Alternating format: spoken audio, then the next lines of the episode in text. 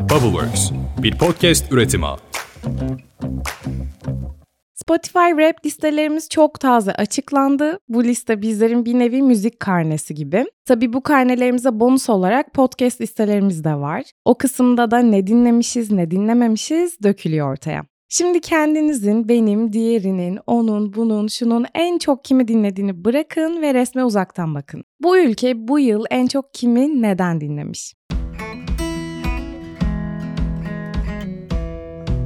Herkese selam, Ditopik Düşüncelere hoş geldiniz. Ben Dilara. Bu sene en çok Semi Cenk dinlenmiş. Sizler de görmüşsünüzdür. Ben buna biraz şaşırdım çünkü ben kendisinin ismini Spotify'da, YouTube'da herhangi bir yerde aratmadım ve herhangi bir şarkısını dinlemedim. Açıkçası bu kadar popüler olduğunu da bilmiyordum. Pişman değilim şarkısını biliyordum. O da TikTok ve sosyal medya paylaşımlarından bazı arkadaşlarım hayranı olanlar var sosyal medyamda ama hani tek tüktür diye düşünmüştüm. Bu listeler açıklandıktan sonra kim bu Semi Cenk ya? Bütün bir ülkenin dinlediği bu adam kim dedim. Çünkü bence şöyle bir kesim de var benim gibi. Hayatında bu ismi hiç aratmamış, dinlememiş bir kesim. Yani aslında bugün bu bölümde popüler kültür diye bir şey de kaldı mı? Kaldıysa bu çoğunluğu kimler oluşturuyor? Bu çoğunluk neden bu tarzlara yöneliyor? Bunun üzerine birlikte yoğunlaşalım istedim.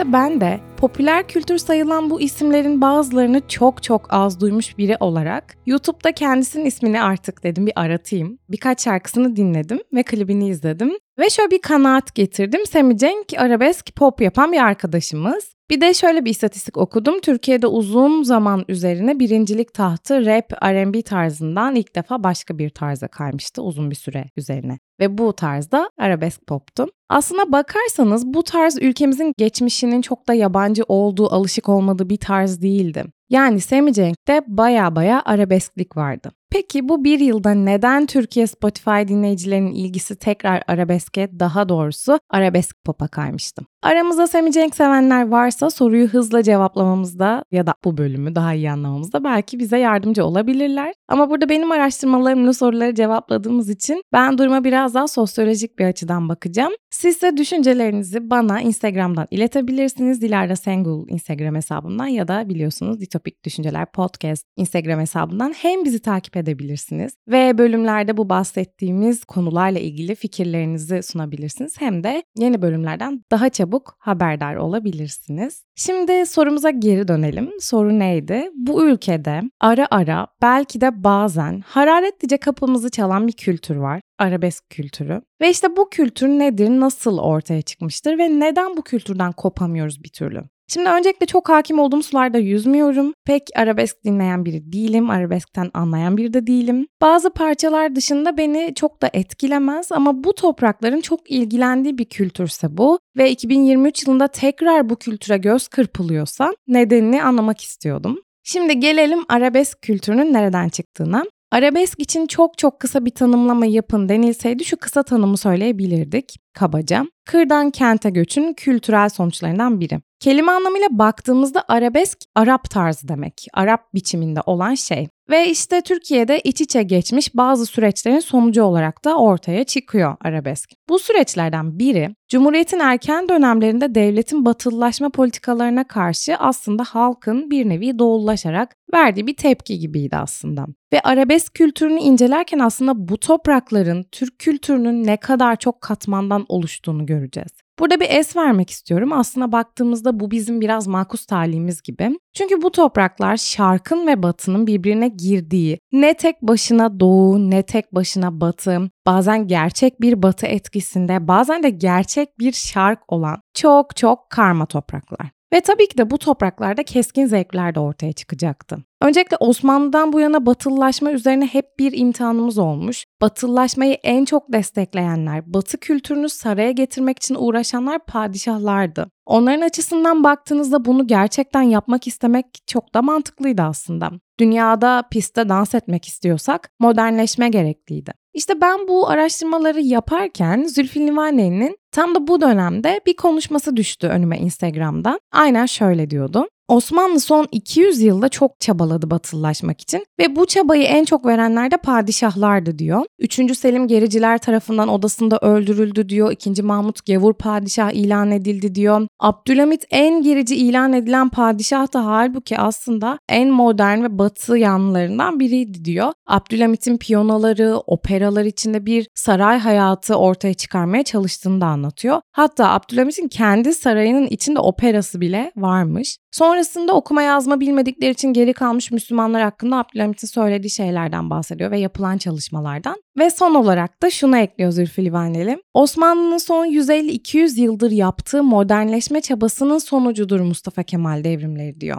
Yani aslında bunu neden anlattım? Hiçbir kültür önümüze havadan düşmüyor. Bizler belirli süreçlerin eserleri ve yansımalarıyız. Popüler kültür de bizim yansımalarımız. İşte böyle arabesk kültür de bize havadan gelmedi, inmedi. Çok katmanlı bir kültüre sahip olmak da bunu gösteriyordu. Osmanlı'dan itibaren yöneticilerin batıllaşma çabası iyi bir çaba olsun, sonuç bulmuş olsun olmasın sonuçta bir batıllaşma çabasıydı. Çoğu zaman halkta etkisini gösterse de bir kesim daha doğullaşma tarafında kalmayı tercih ediyordu. Çünkü bu topraklar bu karma yapının eseriydi. Yani bu iyi ya da kötü bir şeydir olarak yorumlamıyorum. Umarım anlaşılıyordur. Hatta aksine bu karma yapıya ihtiyacımız olduğundan bahsediyorum. Çünkü doğamız böyle.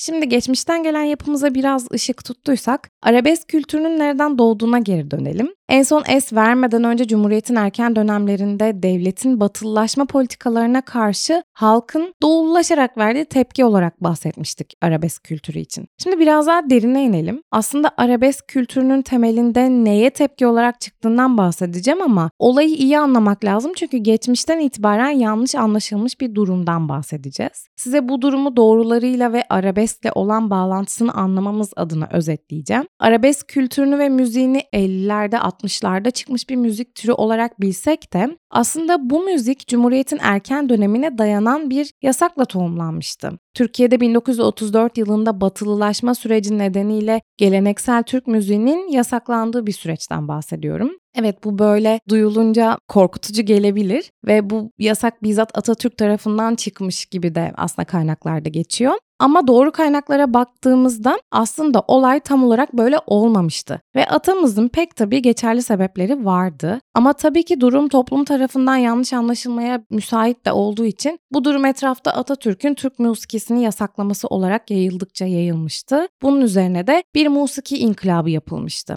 Bu neden yapılmıştı? Atatürk bir gün Sarayburnu'nda dinlediği kötü bir musiki ekibinin etkisiyle şöyle söyler. Bu musiki bizim heyecanımızı ifade etmekten uzaktır. Aslında burada bambaşka bir şey anlatmak isterken bu sözü yanlış anlaşılarak Türk musikisi radyolardan kaldırılmaya başlanıyor. Eğitimden de Türk musiki eğitimi kaldırılıyor. Ama aslında Atatürk burada ne yapmayı amaçlamıştı, ne söylemek istemişti buna bakmak lazım. Şimdi muasır bir medeniyet kurmak isteyen bir devlet lideri olarak kendimize özgü ezgilerimiz olan ama batılı ve modern sazların içerildiği bir çok sesli musiki yapısı oluşması gerektiğini düşünüyordu aslında Atatürk. Ve Atatürk Osmanlı musikisi Türkiye Cumhuriyeti'nin büyük inkılaplarını yansıtacak kudrette değildir diyor. Bize yeni bir musiki lazımdır ve bu musiki özünü halk musikisinden alan çok sesli bir musiki olacaktır demek istiyor. Ve aslında şunu da ekliyor. Osmanlı müziği Anadolu köylüsü için dinlenen bir müzik miydi diyor. Yani halk köylü bu müziği dinliyor muydu diyor.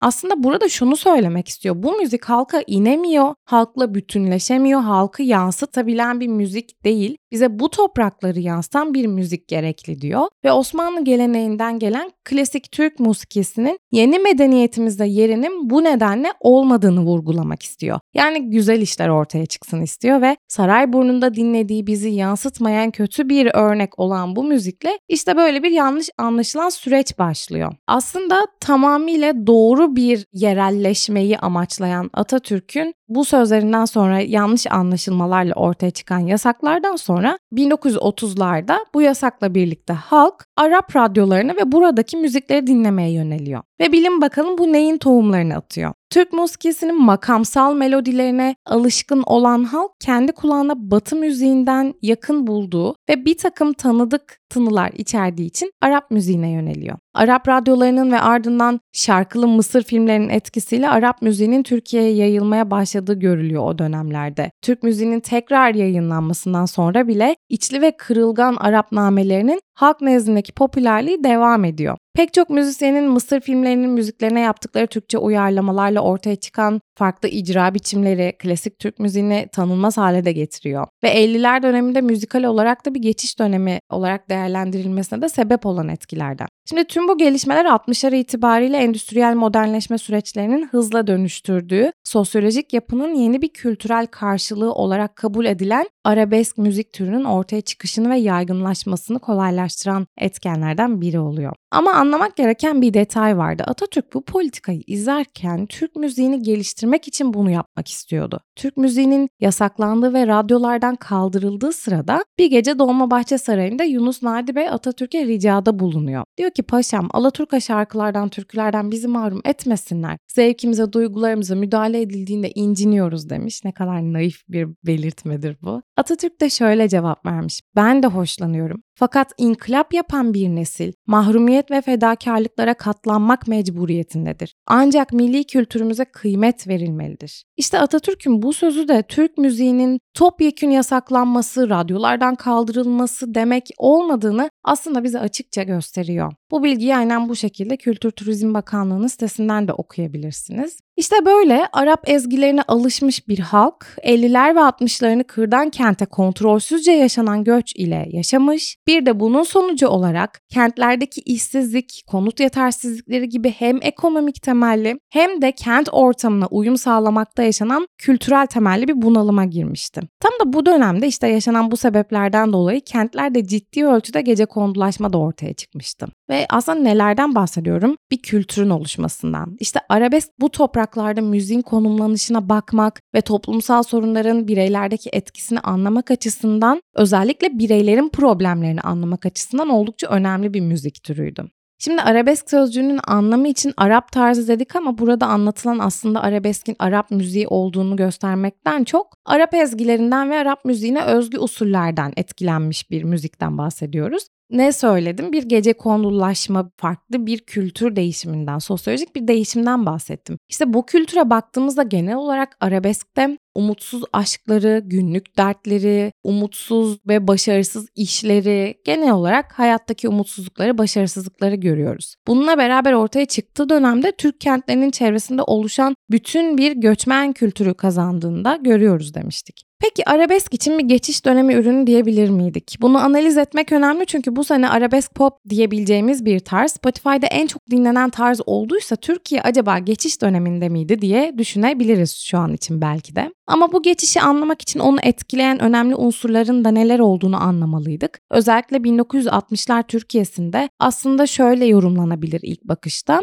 Yoksul kent işçisi ve yoksul kent ailesini etkileyen bir müzik türü, kültürü arabesk. Ama bence bunun biraz daha ötesinde çünkü yoğun göçler arkasında yoğun duygular da getirir. Şunun gibi kente göç ettikten sonra bir düzen kurmaya çalışan, modern hayatla yeni yeni tanışmaya başlamış olan, kırsalda yaşayan insanların kente gelince bunalımları bence bu geçişi daha iyi tanımlıyor. Bir de şunu söylemek lazım. Gerçekten arabesk ortaya çıktığı dönemde müzik türünü sahnedeki gösteriyi ifade etmenin çok daha ötesinde. Yani biraz daha bütünleştirici bir kültürü işaret ediyor. Çünkü neden? Göç etmiş, memleketini özleyen ya da arada kalmışlık hissi yaşayan birçok insanı bu müzik türü birleştiriyordu. Hepsi aynı duyguyu yaşayarak bütünleşiyordu bu şarkıları dinlerken. Bu yüzden arabeski bir müzik türü olarak yaklaşmanın yanı sıra bir kültür olarak yaklaşmalıyız. O yüzden cümlelerimin arasında kültür diyorum arabesk için. Ve işte arabesk de ortaya çıktığı ilk dönemde genel olarak kent dışına işçilere, modern hayatta karşılaşan bireylere hitap eden bir müzik türüyken bu ortaya çıktıktan kısa bir süre sonra kentin içine girmeyi başarmış ve dönemle, sistemle alakalı birçok konuyu da içine çekerek popüler bir kültür haline gelmişti. İlk zamanlarda genellikle belirtilen sorunları konu edinse de sonraki dönemlerde kent içindeki yaşayan kadınların erkek egemen sistem içindeki sorunlarına, gençlik sorunlarına, ekonomik sıkıntılara da yer veriyordu şarkılarda.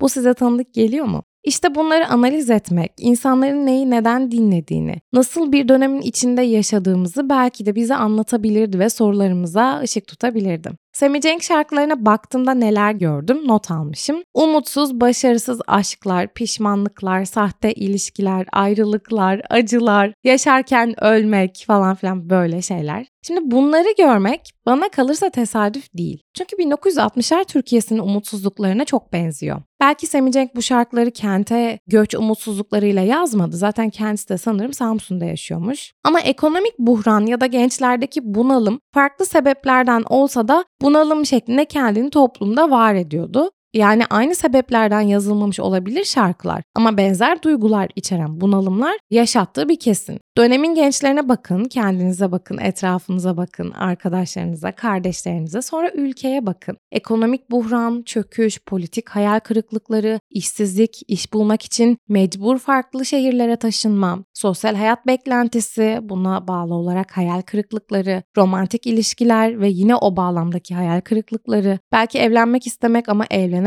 tekrar ekonomik zorluklar farkındaysanız karşımıza hep ekonomik zorluklar çıkıyor. E bunları yaşayan bir genç gençliğin caz dinlemesini beklemezdiniz herhalde değil mi diyorum. Şimdi benim gibi bütün bunları yaşarken yine de arabesk dinlemeyenler biz ne yapalım diyebilir. Ama bize çoğunluk değilmişiz. Bunu görmek lazım. Bir de bu kadar katmanlı bir kültüre sahip topraklarda olduğumuzu da hatırlamak lazım. Şimdi gelelim popüler kültür meselesine. Hatırlarsanız bölümün başında sizce popüler kültür diye bir şey kaldı mı diye sormuştum. Bu soruyu bana ne düşündürttü derseniz şöyle ki artık farkındaysanız toplumun büyük bir çoğunluğu en çok dinlenen ismin yüzünü bile bilmiyor. Hayatınızda şöyle bir şey şahit olmuşsunuzdur. Mesela şans eseri kendinizi Serdar Ortaç, Hande Yener ya da Demet Akalın konserinde bulduğunuzda çoğu şarkıyı bir şekilde söylerken bulursunuz kendinizi. Halbuki siz bu isimleri hiç dinlememişsinizdir ama bir şekilde söylüyorsunuzdur işte şarkıları. İşte bunun sebebi gerçek popüler kültür etkisiydi. Dinlemesek bile bir yerlerden duyduğumuz bu etkiler oldukça ağır basarak bilinçaltımızın içine sızabiliyordu. Ancak şimdiye bakarsak şans eseri bir Semi Cenk konserine düşsek bir şekilde şarkıları söylemeyi bırakın kim olduğunu bazılarımız bilmiyor bile. Ya da size başka bir şekilde örnek vereyim. Sosyal medyada arkadaşlarınız şu ismi, şu influencer'ı, fenomeni çok beğenerek takip ediyorum ya dediğinde o ismi açıyorsunuz, bakıyorsunuz 200 bin, 300 bin, 500 bin takipçisi var. Ama siz adını bile duymamışsınız. Yani düşünsenize içimizde bir yerlerde 500 bin kişi toplanmış bazılarımızı takip ediyorken bazılarımız bu isimleri hiç bilmiyor. Çok garip değil mi? Spotify gibi dünyada en çok kullanılan müzik platformunun içinde ülkenin en çok dinlenen ismini bilmememiz bana çok ekstrem geliyor. Burada çuvaldızı biraz da kendime batırayım diyorum. Çünkü popüler kültürün, yeni medyanın içinde iş yapıp da tarzımız olmasa bile o isimlere aşina olmamak yine inanılmaz geliyor. Bende mi suç acaba diyorum. Ama sonra düşünüyorum, çuvaldızı kendime batırmaktan vazgeçiyorum ve aslında kendimin suçlu olmadığını düşünmeye başlıyorum. Öyle bir dönemdeydik ki herkes fenomen, herkes ünlü gibi ama aynı zamanda değil de. Herkes içerik üreticisi ve herkes kendi kitlesini yaratmanın peşinde. Buna ben de dahil. İşte bu bana içinde olduğumuz durumla ilgili yeterince referans veriyordu. Özellikle Gen Z'nin çoğunluğu ele geçirmesiyle de bir döneme evriliyorduk. Ve bunu tüm dünya olarak yaşıyorduk. Yani bu sadece bizim ülkemiz için böyle değildi. Popüler kültür artık başka bir boyuta geçiyordu. Artık herkes kendi kitlesinin fenomeniydi. Ve o kitle dışında kimse onu tanımıyordu. Çünkü çok fazla şeye maruz kalan zihinlerimiz artık bu kadar tanınırlığı ve popüler kültürü kaldıramıyordu. Yani herkesin ünlü olduğu ama kimsenin ünlü olmadığı bu yeni dönemde birileri bir ortamda çok tanınmışken aynı kişi başka bir ortama geçtiğinde hiç tanınmamış olabiliyordu. Artık sadece kendi ilgi alanlarımıza yetişebiliyorduk belki de. Eskiden ilgi alanımız ya da tarzımız olmasa da bildiğimiz sanatçıları, oyuncuları artık bilemiyorduk. Çünkü zaten kendi ilgi alanımızdaki tanınırlığa çok zor yetişiyorduk. Farkında mısınız içinde olduğumuz bu dönemi? Bu durumda popüler kültür kime göre, neye göre popüler kültür oluyordu? Ülkenin büyük bir çoğunluğunun hayranı olduğu bir ismi başka büyük çoğunluklar bilmeden bu iş nasıl popüler hale gelebiliyordu? Ve aslında popüler kültür yine kendi halinde işleyen bir çark halinde dönüyordu. Sadece Eskiden tek bir çark dönerken şimdi binlerce çark bazen birbirlerine çarparak bazen de birbirleriyle hiç alakası olmadan dönmeye devam ediyordu. Biz de hangi çarktaysak onunla ilgilenebiliyor ve duyabiliyorduk. Çünkü bu çarklar artık çok hızlıydı. Yetişmekse imkansız. İşte böyle Budistlilerden en büyükleri olan arabesk çarkı Sammy Cenk'le tekrar eski hızını kazanmış. Biz diğer çarkların hızına yetişmeye çalışanlar o çarkı belki de hiç görmemiştik. Bu dünyaya artık yetişmek mümkün müydü bilmiyorum ama hali hazırda kendi çarkımın hızına zor yetişiyorum. Peki sen? Sen ne durumdasın ve hangi çarktasın?